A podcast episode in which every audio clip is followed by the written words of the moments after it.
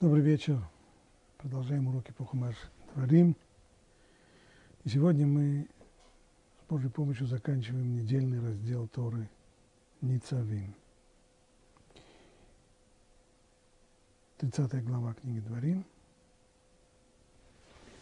Начиная с 15 стиха. Смотри, я предлагаю тебе сегодня жизнь и добро, смерть и зло. Ибо я заповедую тебе сегодня любить Бога твоего, ходить Его путями и соблюдать Его заповеди и Его законы. Чтобы ты мог жить и размножаться, и чтобы Бог благословил тебя на земле, на которую ты вступаешь для владения ей. Но если твое сердце отвратится, и не будешь слушать и сойдешь с пути, и поклонишься иным богам, и будешь служить им, то я сказал вам сегодня, что вы погибнете, не продлятся ваши дни на земле, в которую ты приходишь, чтобы унаследовать ее. Я призываю свидетелей на вас сегодня небо и землю. Жизнь и смерть я предложил вам, благословение и проклятие. Выбери же жизнь. Вот этот отрывок, главное содержание которого очевидно, это выбор. Человеку даны все возможности, ему дана способность выбрать свой жизненный путь, выбрать между добром и злом, между благословением и проклятием. Но есть здесь одна деталь, на которую мне хотелось бы обратить внимание. Как здесь сказано в конце, я призываю в свидетели на вас сегодня небо и землю. Жизнь и смерть я предложил вам. Мы привыкли относиться к смерти как к какой-то дальней точке во времени, о которой лучше вообще не думать, чтобы не отрывать себе существование. Смерть – это отсутствие жизни, небытие, зияющая пустота. А здесь о смерти говорится как о чем-то реальном, действительном, о чем-то, что можно предложить. Кстати, предложить это русский перевод, а в оригинале сказано Хаим вымавит натателиха, жизнь и смерть я дал тебе. Дал жизнь, я понимаю, дал смерть. Достаточно было бы сказать, я дал тебе жизнь, выбирай. Если ты выбираешь жизнь, хорошо, если ты не выбираешь жизнь, ну, значит, альтернатива жизни не жизнь. Если Муше говорит о смерти как о чем-то, что можно дать человеку, о чем-то, что можно представить как выбор, вот альтернатива, выбирая либо жизнь, либо смерть, очевидно то, что понятие Торы о жизни и смерти, оно несколько иное, чем у нас. Оно отличается от обывательского представления. Но только в чем?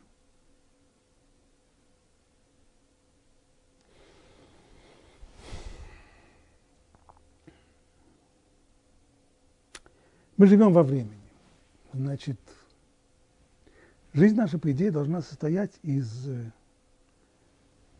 прошлого, будущего и настоящего.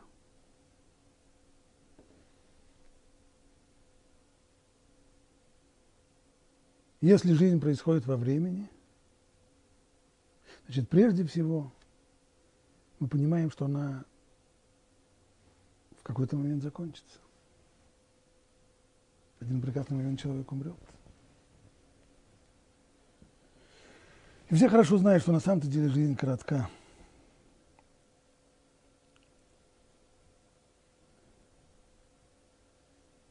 как мы говорим в молитве, произносимой на Роша Шана и на Йома Кипурим, как облако рассеивающееся, как дуновение ветра, как пылинка носящаяся и как сон мимолетный. Такова наша жизнь. Это не просто метафора, это реальность, как бы она ни была печальна. Люди болезненно ощущают эту быстротечность жизни и хотят использовать ее. Как сказала Мархаям, Жизнь пронесется, как одно мгновение. Ее цени, в ней черпай наслаждение. Нужно попытаться насладиться в жизни всем, чем только можно. Ведь жизнь коротка, скоро она закончится. Значит, нужно успеть взять от жизни все, что она может дать.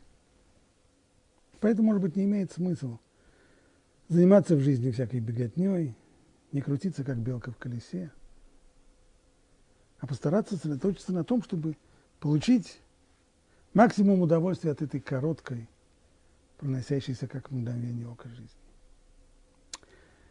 Беда только в том, что и получая наслаждение, получая удовольствие, человек никогда не получает его сполна.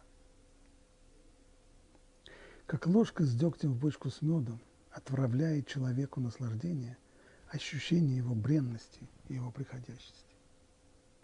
Человек смотрит на прекрасный пейзаж, который открывается ему через окно поезда или машины. Но как только пейзаж этот уходит, то уходит и удовольствие от него. Удовольствие от самой изысканной и вкусной пищи исчезает в тот момент, когда пища стоит во рту. Человек испытал глубокое эмоциональное удовольствие от музыки, которую слушал. Но и оно исчезает, как только замолкают последние аккорды музыки все приходящее. И удовольствие тоже. И в тот самый час, когда человек испытывает это удовольствие, он часто не может избавиться от щемящего ощущения, что оно вот-вот кончится. И это ощущение, это, оно отравляет человеку само удовольствие. Даже находясь наедине с любимым человеком, многие не раз ловят себя на мысли, что это не вечно. И этот праздник любви тоже кончится человек вдруг неожиданно хмурится. В момент наслаждения человеком овладевает страстное желание остановить бег времени. Как это говорит Фаусту Гёте, остановись мгновение, ты прекрасна. Когда человек ощущает вот эту высшую стадию наслаждения, хочется, чтобы момент остановился, но он не остановится. Потому что нет у человека никакой силы остановить бег времени это наслаждение уйдет. Такова природа.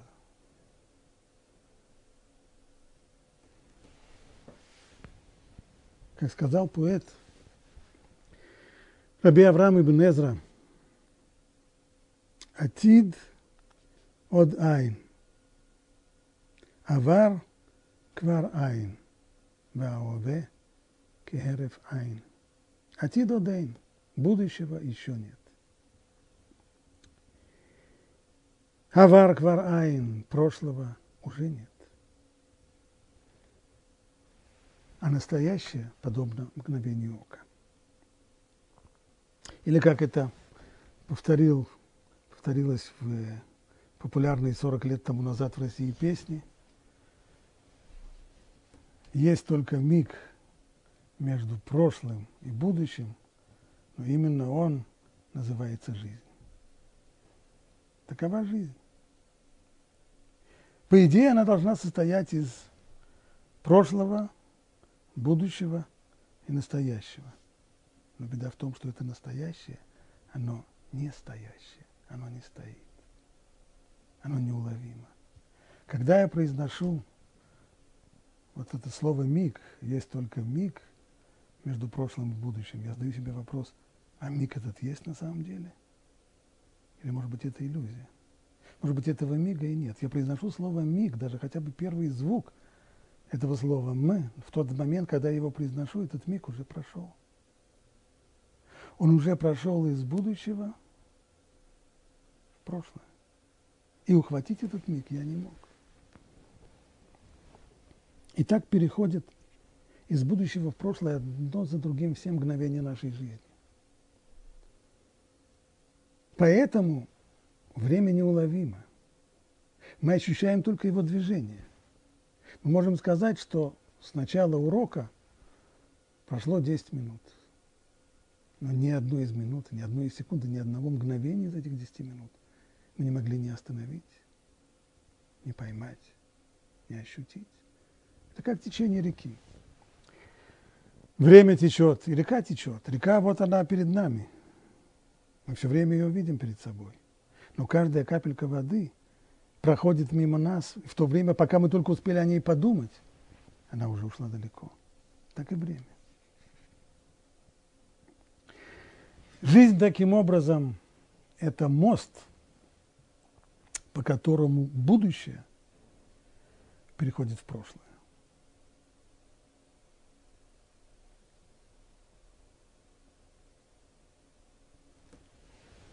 И если жизнь конечна, тогда по этому мосту наше будущее уходит в никуда, в небытие. Значит, жизнь, по сути дела, это просто уничтожение будущего. Ведь если бы жизнь была бесконечна, тогда по этому мосту между прошлым и будущим одним за, одно за другим проходили бы мгновение, еще, еще, еще, еще, еще, еще, так до бесконечности. Но ведь это же не так. Ведь есть этому конец, есть этому предел. И поскольку есть этому предел, и прошлого на самом деле, как говорит поэт, уже нет, от него остались только какие-то воспоминания, но на самом деле в реальности это его уже нет, то получается, что по мосту жизни – мгновения, частички, на, частички времени, а по сути дела частички нашей жизни, они постоянно переходят из будущего в никуда, в небытие. Стало быть, жизнь – это на самом деле уничтожение, уничтожение будущего. Есть люди, которые ищут время, ищут способ убить время. Время не надо убивать. Это излишняя трата энергии, средств. Достаточно просто ничего не делать. Время умрет само по себе.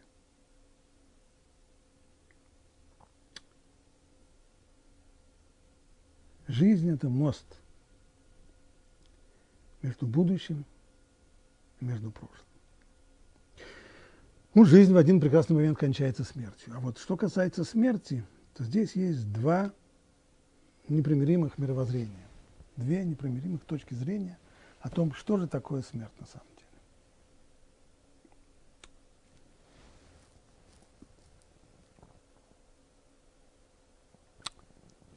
Некоторые считают, что смерть – это небытие. За гробовой доской уже ничего нет. Зияющая пустота.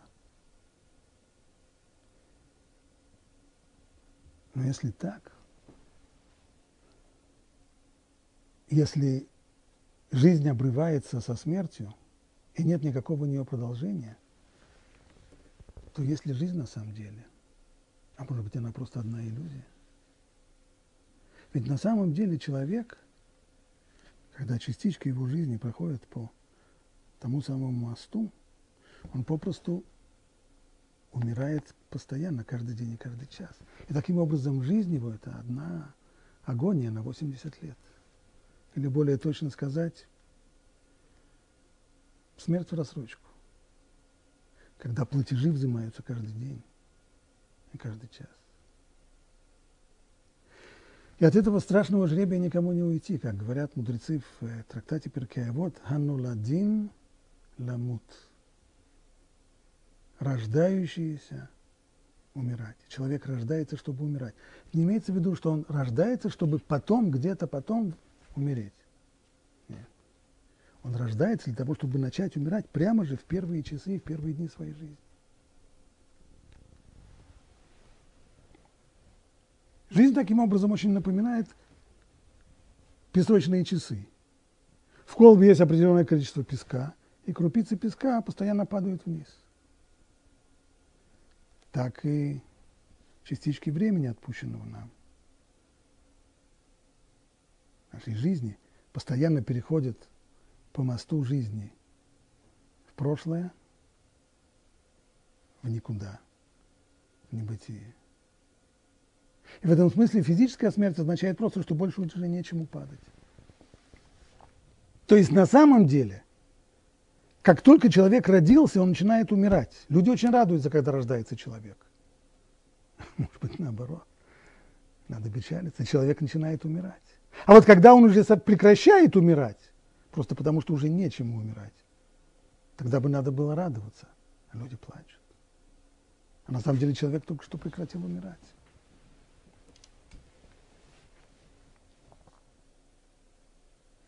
Западня, убежать от которой человек не может. Равихель Михаил Текучинский, известный в Иерусалиме раввин в начале 20-го столетия, написал книгу Гешер Ахаим «Мост жизни». Идея, которую я высказал в начале, о том, что жизнь – это мост, взята из его книги. Третья часть этой книги Гешер Ахаим – это как раз размышление его жизни и смерти. Так вот, он как-то присутствовал при споре двух, двух врачей. Врачи спорили о том, какие болезни являются в наше время наиболее опасными.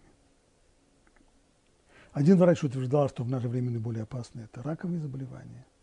Другой говорил, что нет. На самом деле, с точки зрения статистики и сегодня, основную опасность для человека представляют сердечно-сосудистые заболевания. Спор был почти сто лет тому назад. Выслушав, прислушавшись к этим врачам, Раф Кучинский усмехнулся и сказал, вы оба ничего не понимаете. Самая опасная болезнь – это жизнь, потому что ей болеют 100% людей, родившихся на свет.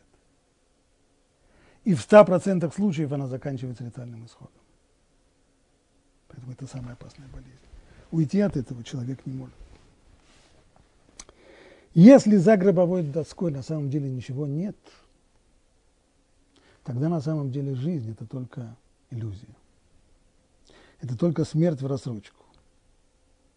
И больше на самом деле ничего нет. И не может быть никакого смысла в жизни человека.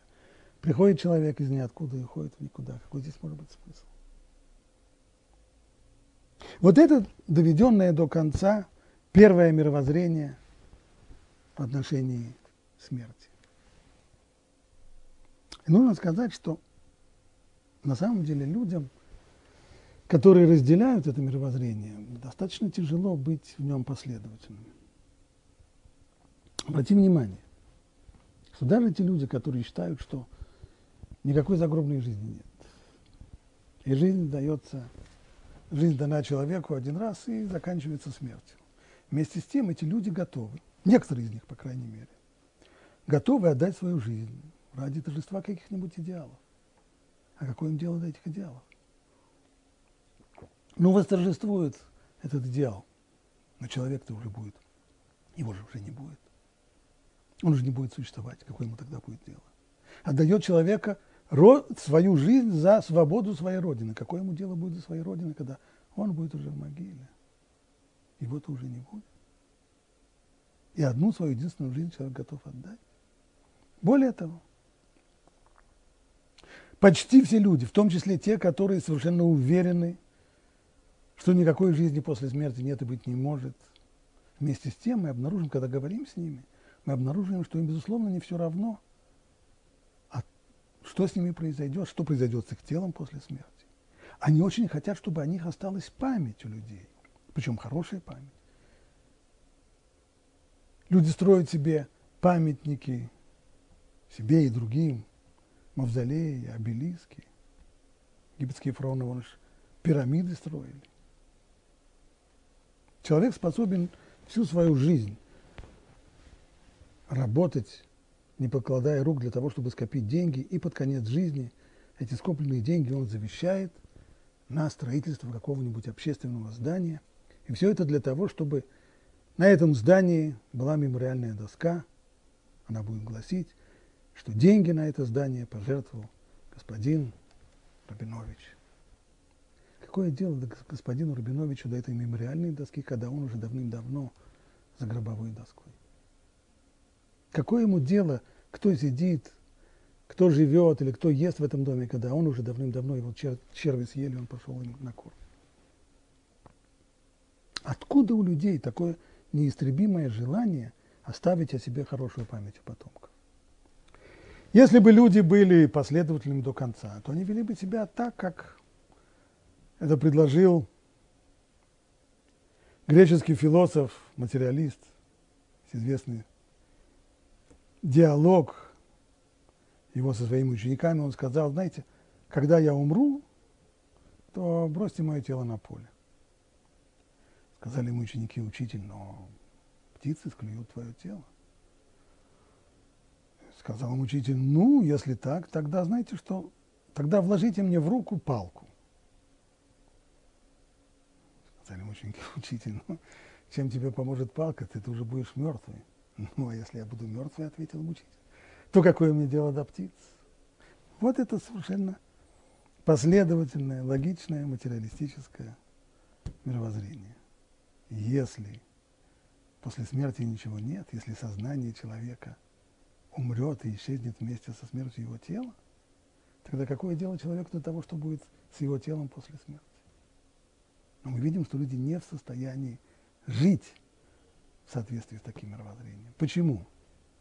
Это потому что есть разница между тем, что человек сознает разумом, и между тем, что он подспудно ощущает, хотя объяснить и сформулировать, а уж тем более аргументировать это он не может. Разумом человек не способен из-за своего воспитания или еще по каким-то причинам, не может он разумом воспринять возможность жизни после смерти. Но подспудно есть у него ощущение, что не может так быть. Я не могу умереть. Я не могу исчезнуть окончательно. Что-то останется. Что я не знаю, но что-то останется.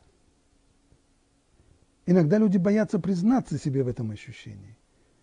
Ибо на словах они проповедуют полную противоположность. Но ощущение это неуничтожимо. Это мы видим по образу жизни людей. Еврейская традиция говорит, что это ощущение на самом деле, это подспудное ощущение, оно соответствует истине. Действительно так. Жизнь не заканчивается со смертью тела. Жизнь продолжается, правда, в новой формации, в новой форме. Ведь на самом деле это случалось с нами и случается с нами не раз. Сначала есть у человека утробная жизнь, и эта форма жизни заканчивается через 9 месяцев. С одной стороны, это смерть, окончание предыдущего этапа жизни. Но с другой стороны, это переход в новую форму жизни, после утробную. Этот период жизни куда более длинный, но он тоже конечный, он тоже кончается. И он заканчивается смертью тела, но на самом деле это тоже только переход в другую форму жизни. В книге Бамидбар есть такой отрывок.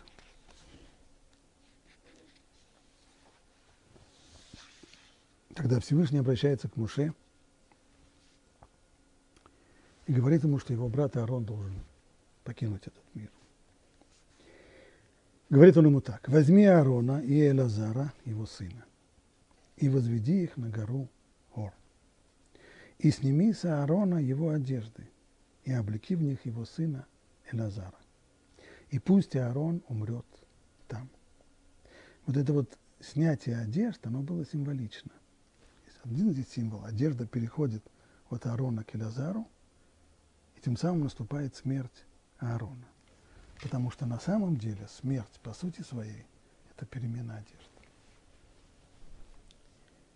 душа человека сама по себе никогда не воспринимается. Да и существовать сама по себе она не существует. Она всегда в контакте с окружающим миром, она всегда облачается в определенные одеяния. В нашей жизни этим одеянием является тело, телесная оболочка. В ней, в телесной оболочке, душа человека и контактирует со всем остальным миром. Но когда приходит время умереть, это означает, что человек должен поменять это свое облачение. И на смену телесной одежды в новой жизни он получит новое одеяние. Так сказано в книге Зоар. Подобно тому, как дается душе одежда, в которую она облачается в этом мире, также дается ей сияющая одежда, в, котором она, в которой она существует в мире ином. Итак, жизнь, точнее смерть – это смена одежды. Жизнь продолжается, но в других одеяниях и в другой форме. Вот это два мировоззрения на смерть. Согласно первому, смерть есть небытие, зияющая пустота. Согласно второму, смерть – это только смена одежды. Согласно первому мировоззрению, если право первое мировоззрение, то на самом деле тогда и жизнь – это только одна иллюзия. Человек живет и умирает одновременно. Жизнь его, по сути дела, просто смерть в рассрочку, когда платежи взимаются каждый день и каждый час. Но если верно второе мировоззрение, если жизнь человека нескончаема, тогда на самом деле смерти нет.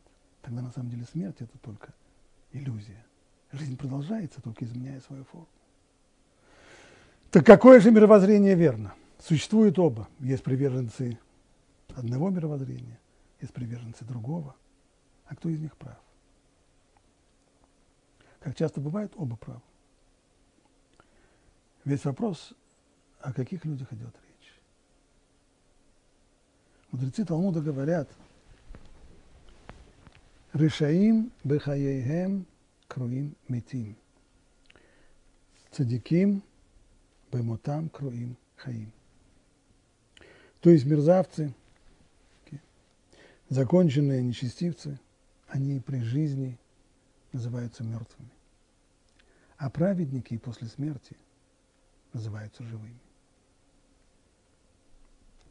Что это значит? Если мы возьмем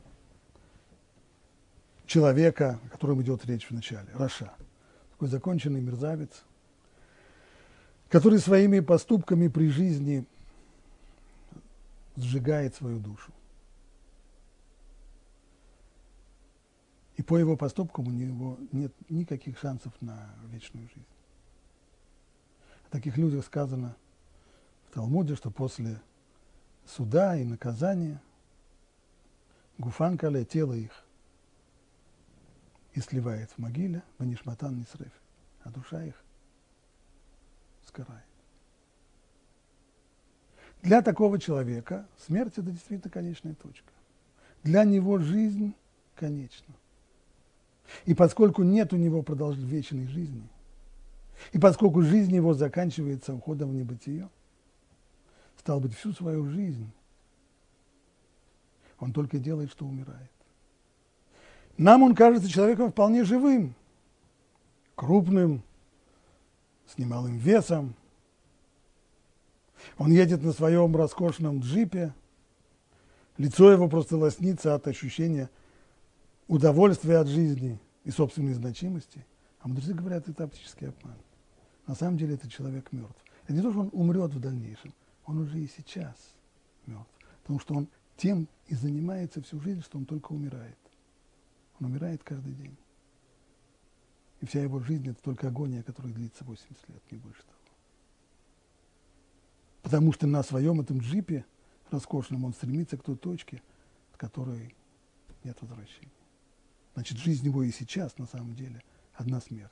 Поэтому Рышаим Бехаем Круим Митим. Поэтому мерзавцы законченные такие, они и при жизни своей называются мертвыми. Они просто называются мертвыми они, по сути дела, мертвы, ибо они только тем и занимаются, что умирают каждый день. А теперь другая картина. Похороны праведника. Люди плачут. Ушел из жизни близкий и хороший человек. А мудрецы говорят, э, нет, это оптический, оптический обман. Как то оптический обман? Ну, есть же похороны. Кого же хоронит, если он не умер?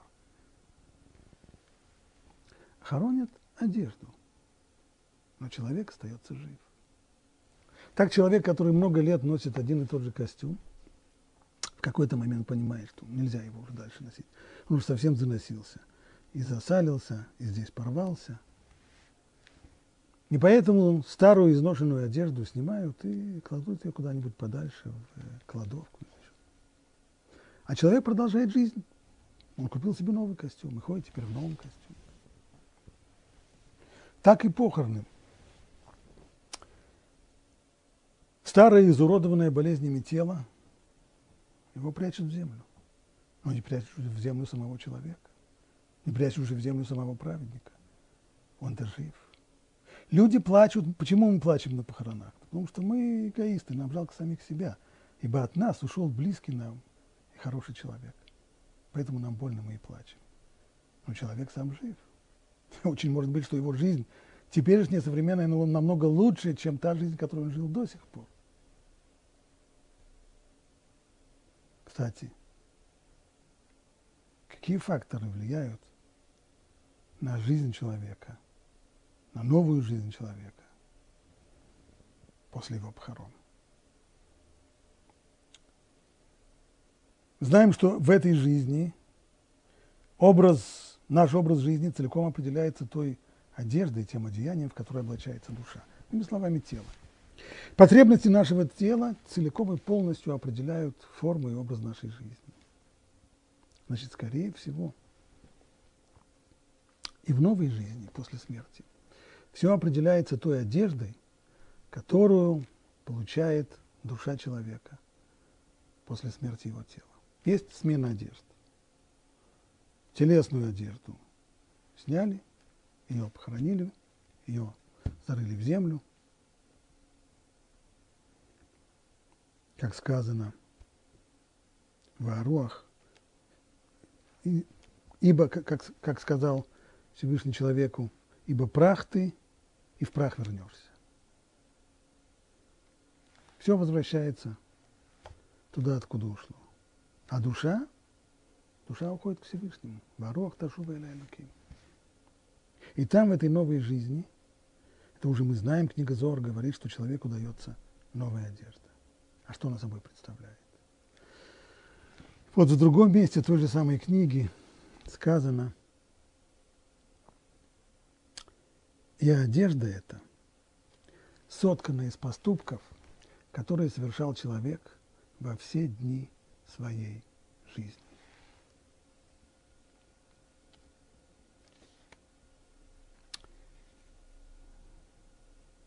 Стало быть, своими поступками, тем, что человек делает в своей жизни, он полностью определяет свое новое обличие и свою новую форму жизни после смерти тела.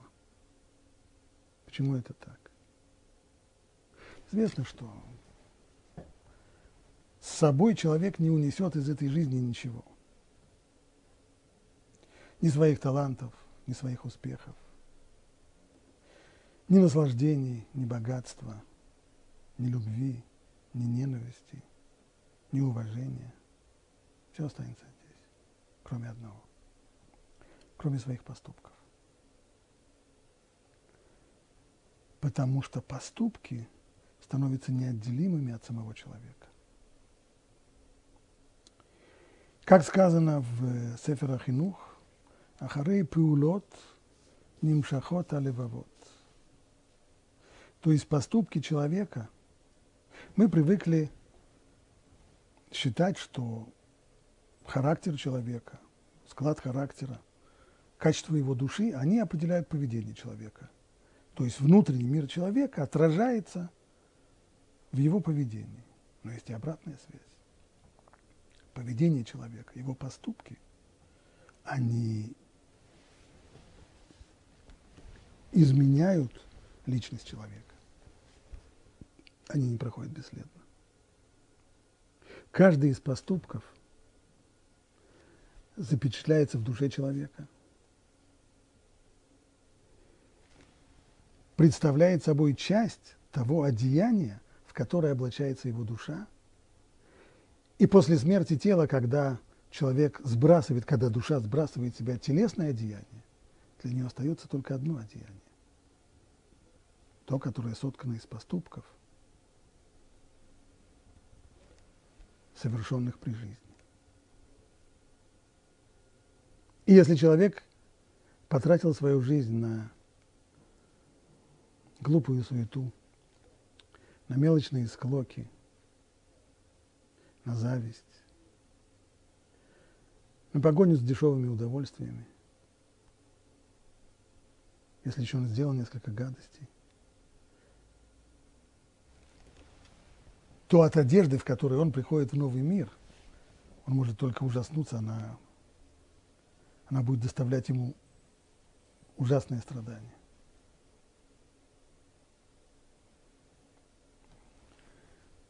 Я помню, как в юности я только начал интересоваться Торой и спросил одного раввина, знаете, вот есть одна вещь, которая мне мешает. Вот когда я знакомился с другими религиями, я читал довольно подробные описания – что, как вы, что представляет собой ад, какие там жуткие ужасные мучения. А вот э, в нашей книге я изучаю, общее упоминание есть, но никаких описаний, что-нибудь такого подробного не нахожу. Как к этому отнестись? Он сказал мне, знаешь, вряд ли нужны такие подробные описания можно представить себе, дать некоторое представление схематичное, его вполне будет достаточно. Я сказал, ну а как вы себе представляете? Он говорит, как я себе представляю, я тебе скажу. Представь себе уютный, комфортабельный зал, подобный кинозалу. И там, находясь в этом зале – На особом экране человек видит всю свою жизнь во всех подробностях, с самого начала и до самого конца. Здесь и рай, здесь и ад, все вместе. Это не находится на какой-то, далекой галактике. Не нужны разговоры о семи отделениях. Все здесь, все на месте. Когда человек видит свою жизнь видит все глупости, которые он сделал все гадости, которые он совершил.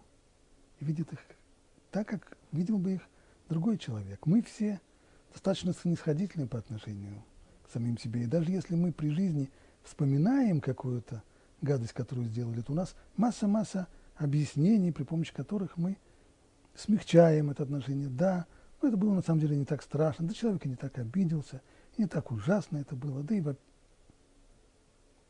А здесь видно все, как оно есть. Без прикрас, без снисходительности. И без оправданий. И если человек, душа человека еще не сгорела при жизни от тех поступков, которые он совершал, то она сгорит здесь от стыда. Адский огонь, тот огонь, который в аду, от него нельзя прикурить сигарету. это огонь стыда, самый страшный и самый ужасный. И так чувствует человек, одежда которого отражает те неприглядные поступки, которые он совершал в своей жизни. А на самом деле для того, чтобы существовать по-другому в этой новой жизни, ему нужна другая одежда. Одежда, которая будет соткана из добрых, благородных поступков и из исполненных заповедей Торы, из понятых истин Торы. Вот что необходимо человеку. В новой жизни изменить уже ничего нельзя. Жизнь деятельная – это только жизнь в телесной оболочке. А когда человек расстается своей телесной оболочкой, то там уже ничего нельзя изменить, и живет человек только тем, что он накопил при жизни. И то, что ему необходимо было на самом деле, это добрые поступки, – это исполненные заповеди Торы и изученные ее истины. Могу согласиться, что это, это, конечно, очень правильно высказано, очень правоверно, но человек-то вроде бы ощущает, что его тянет на другие вещи. Я не буду перечислять, на, на что нас тянет. И это все потому, говорят наши мудрецы, что мы подобны крестьянину, который женился на царской дочке. Этот образ взят из Мидраш Куэлет. Сказано у царя Шломо в Куэлет, экклезиаст, «Коля лепил, ва нефеш лоти мале». Весь труд человека для рта его, но души наполнить нельзя. То есть может человек найти в этом мире, может найти, может насытиться, может найти физического, физическое телесное удовлетворение, это да. Но душевного удовлетворения он не найдет. Он всегда будет, ему всегда будет чего-то не хватать. Он всегда будет терзаем какой-то неудовлетворенностью, тоской. Почему так? Почему утверждает царь Шломо, что нет возможности найти душевное удовлетворение в этом мире? Разве это действительно так? Если так, то почему это так ужасно? Отвечают наши мудрецы притчей о том, как царь выдал свою дочь, принцессу, замуж за крестьянина. Тот, женившись на принцессе, конечно, захочет подарить ей весь мир, весь свой крестьянский мир. Все самое лучшее, что у него есть, он захочет ей дать. Он привезет ее к себе домой в деревню, даст ей свой самый лучший соломенный матрас. Когда не приходилось спать на соломенном матрасе. Он разбудит ее рано-рано на заре, что надо доить корову, а потом угостит ее теплым парным молоком из крынки с, чер, с черным ржаным хлебом. Знаете, как это здорово. А потом поведет ее работать на поле, а в конце рабочего дня они придут на реку, искупаться и слушать соловья. И сколько крестьянин не старается дать ей самые лучшие свои крестьянские удовольствия, он не может не заметить тоску в ее глазах. Ей плохо. Ей плохо потому, что все то, что для крестьянина является самым, самым большим удовольствием, и действительно тот, кто жил этой простой крестьянской жизнью, знает, что это здорово. Но, но царская дочка не может этого понять, потому что она привыкла к другой жизни. Она родилась во дворце. И она привыкла к другим удовольствиям. А все эти грубые крестьянские удовольствия для нее только мучения. Именно так представляется собой, представляется нам человек, душа его царская дочка. Она стремится к наслаждениям, но не к тем, которыми пичкает ее крестьянин. Мы со своими потребностями тела, мы ощущаем неудовлетворенность, мы ощущаем тоску душевную, мы ощущаем, что нам плохо. И стараемся развеять это как? Так, как мы можем, так, как мы умеем. Теми теми средствами, которые нам кажутся наилучшими.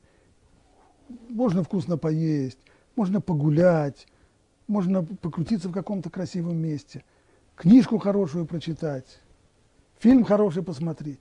И все это не то. И неудовлетворение не проходит, потому что душа стремится к другому. Она стремится к тому, что приближает ее к цели существования человека, ради чего человек пришел в этот мир. Он пришел в этот мир, чтобы измениться. Он пришел в этот мир для того, чтобы усовершенствоваться, чтобы стать человеком лучшим, чем тот, каким он родился. Он родился как, как сырье. Как, он родился с потенциалом человека, этот потенциал нужно развить. Он родился с сырьем для человека, которым он только должен стать.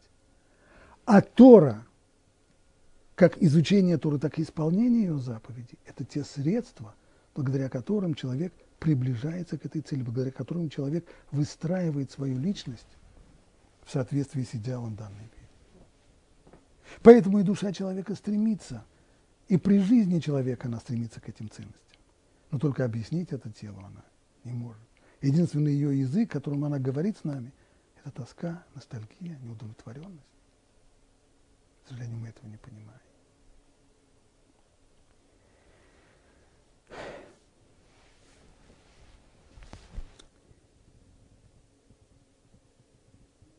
Если вернуться теперь и снова посмотреть на жизнь и смерть. Понятно, что человек, который занят только удовлетворением, как тот крестьянин, который занят только удовлетворением потребностей своего тела, своими крестьянскими удовольствиями,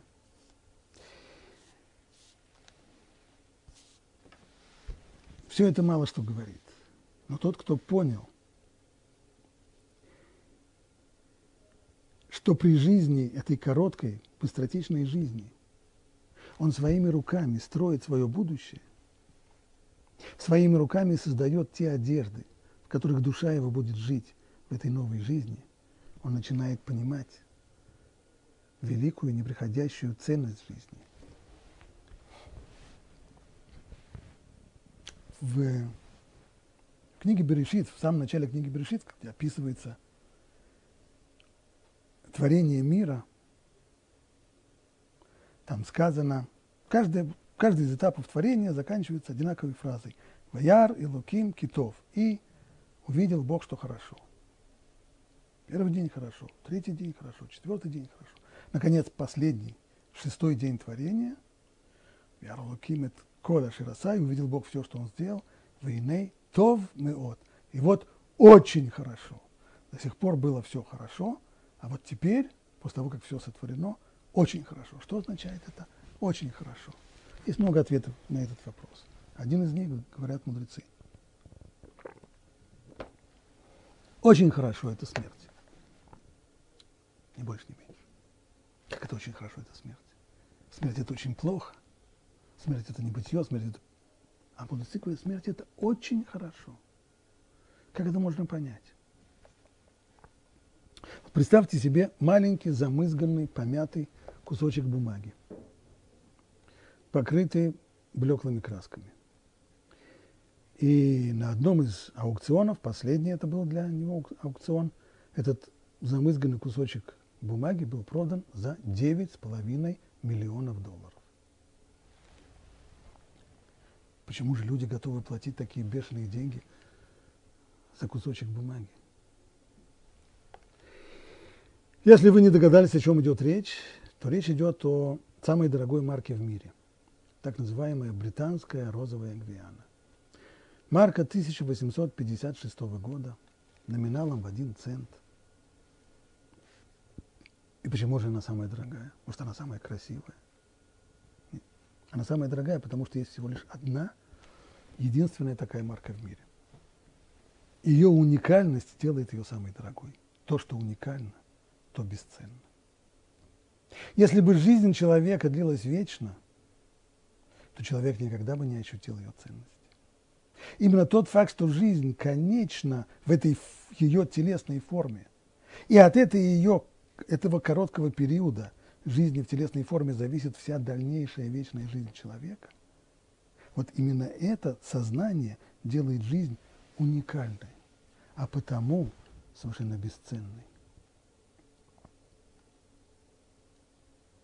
И в свете этого понимание бесценной становится не только жизнь как таковая, но и каждый ее день. И снова в книге Берешит по поводу Авраама написано, Авраам состарился, пришел в днях, ба баямим.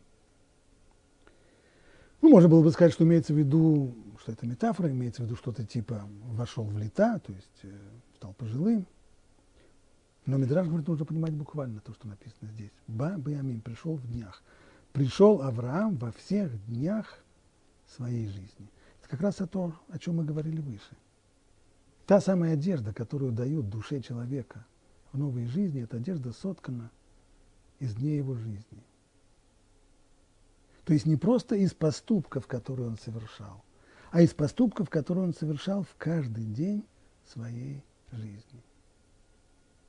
И даже тот человек, у которого были хорошие поступки, время от времени, но вместе с тем много дней ушло впустую, такой человек приходит в одежде, которая полна прорех. Здесь дырка, здесь заплатка, здесь нужно прикрываться. Авраам пришел во всех своих днях.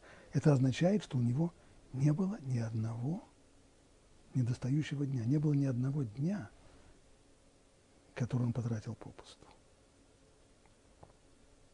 Это совершенно непостижимо.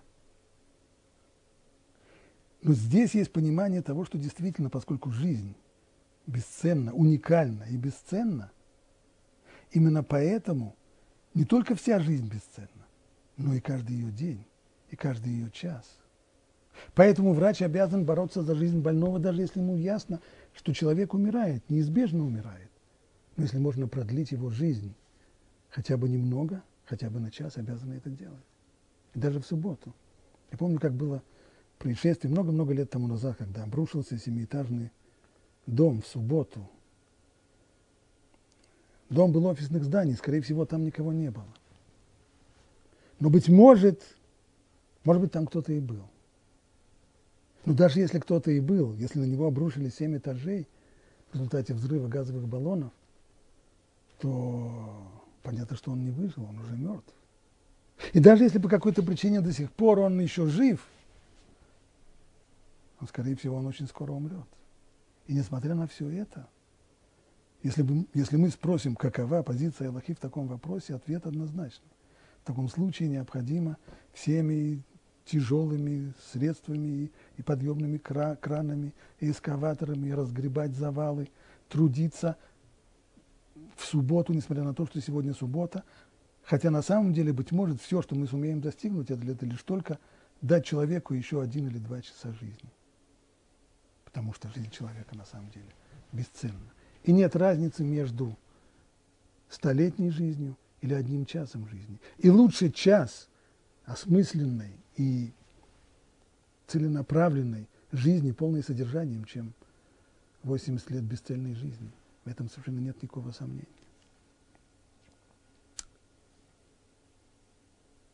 К сожалению, к сожалению, даже те, кто осознают эту прописную истину о ценности жизни, очень часто на деле не могут ее реализовать они тратят свою жизнь попусту. И горько сожалеют об этом. Почему так? Что мешает нам жить подобно Аврааму с этим с, ощущением того, что ни, ни один день нельзя упустить, ни один день нельзя прожить попусту? Все происходит из того, что у нас есть сознание, что мы находимся на генеральной репетиции. что человек говорит себе, с завтрашнего дня я начну жить по-другому.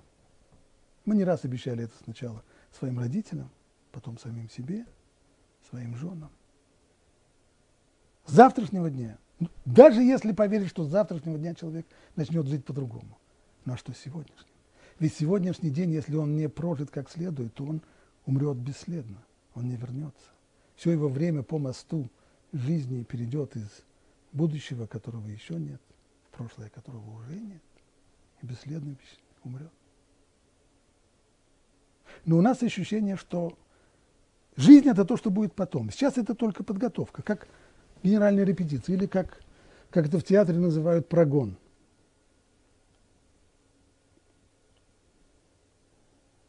Как выглядит генеральная репетиция? Как выглядит прогон?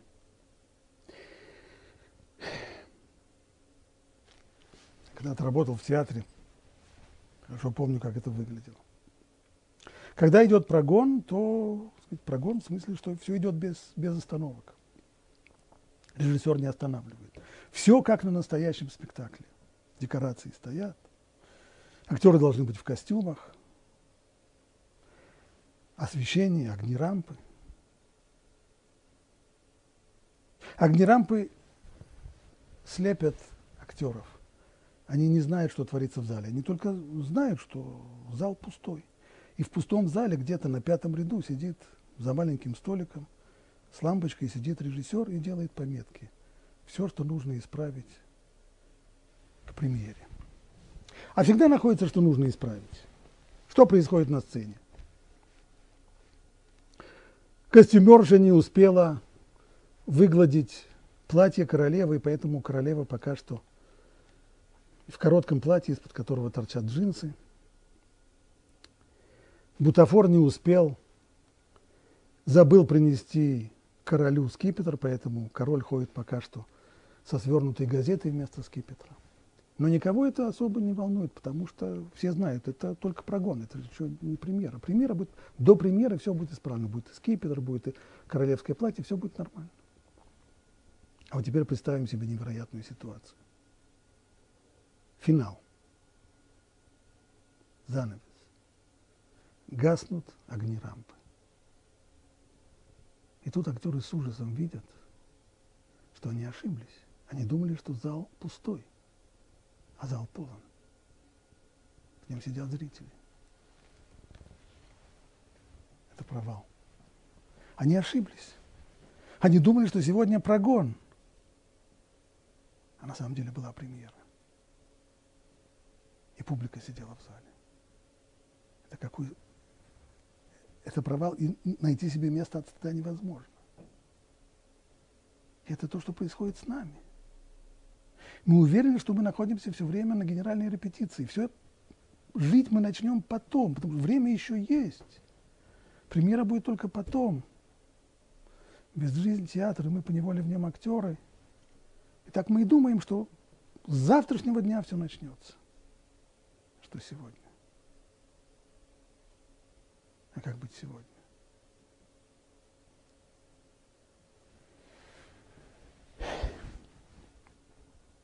Я призываю в свидетели на вас сегодня небо и землю. Жизнь и смерть я предложил вам. Благословение и проклятие. Жизнь и смерть я дал вам. И мы начали с вопроса, как так, как так можно дать смерть? Разве жизнь и смерть это что-то, что можно дать и между чем можно выбирать?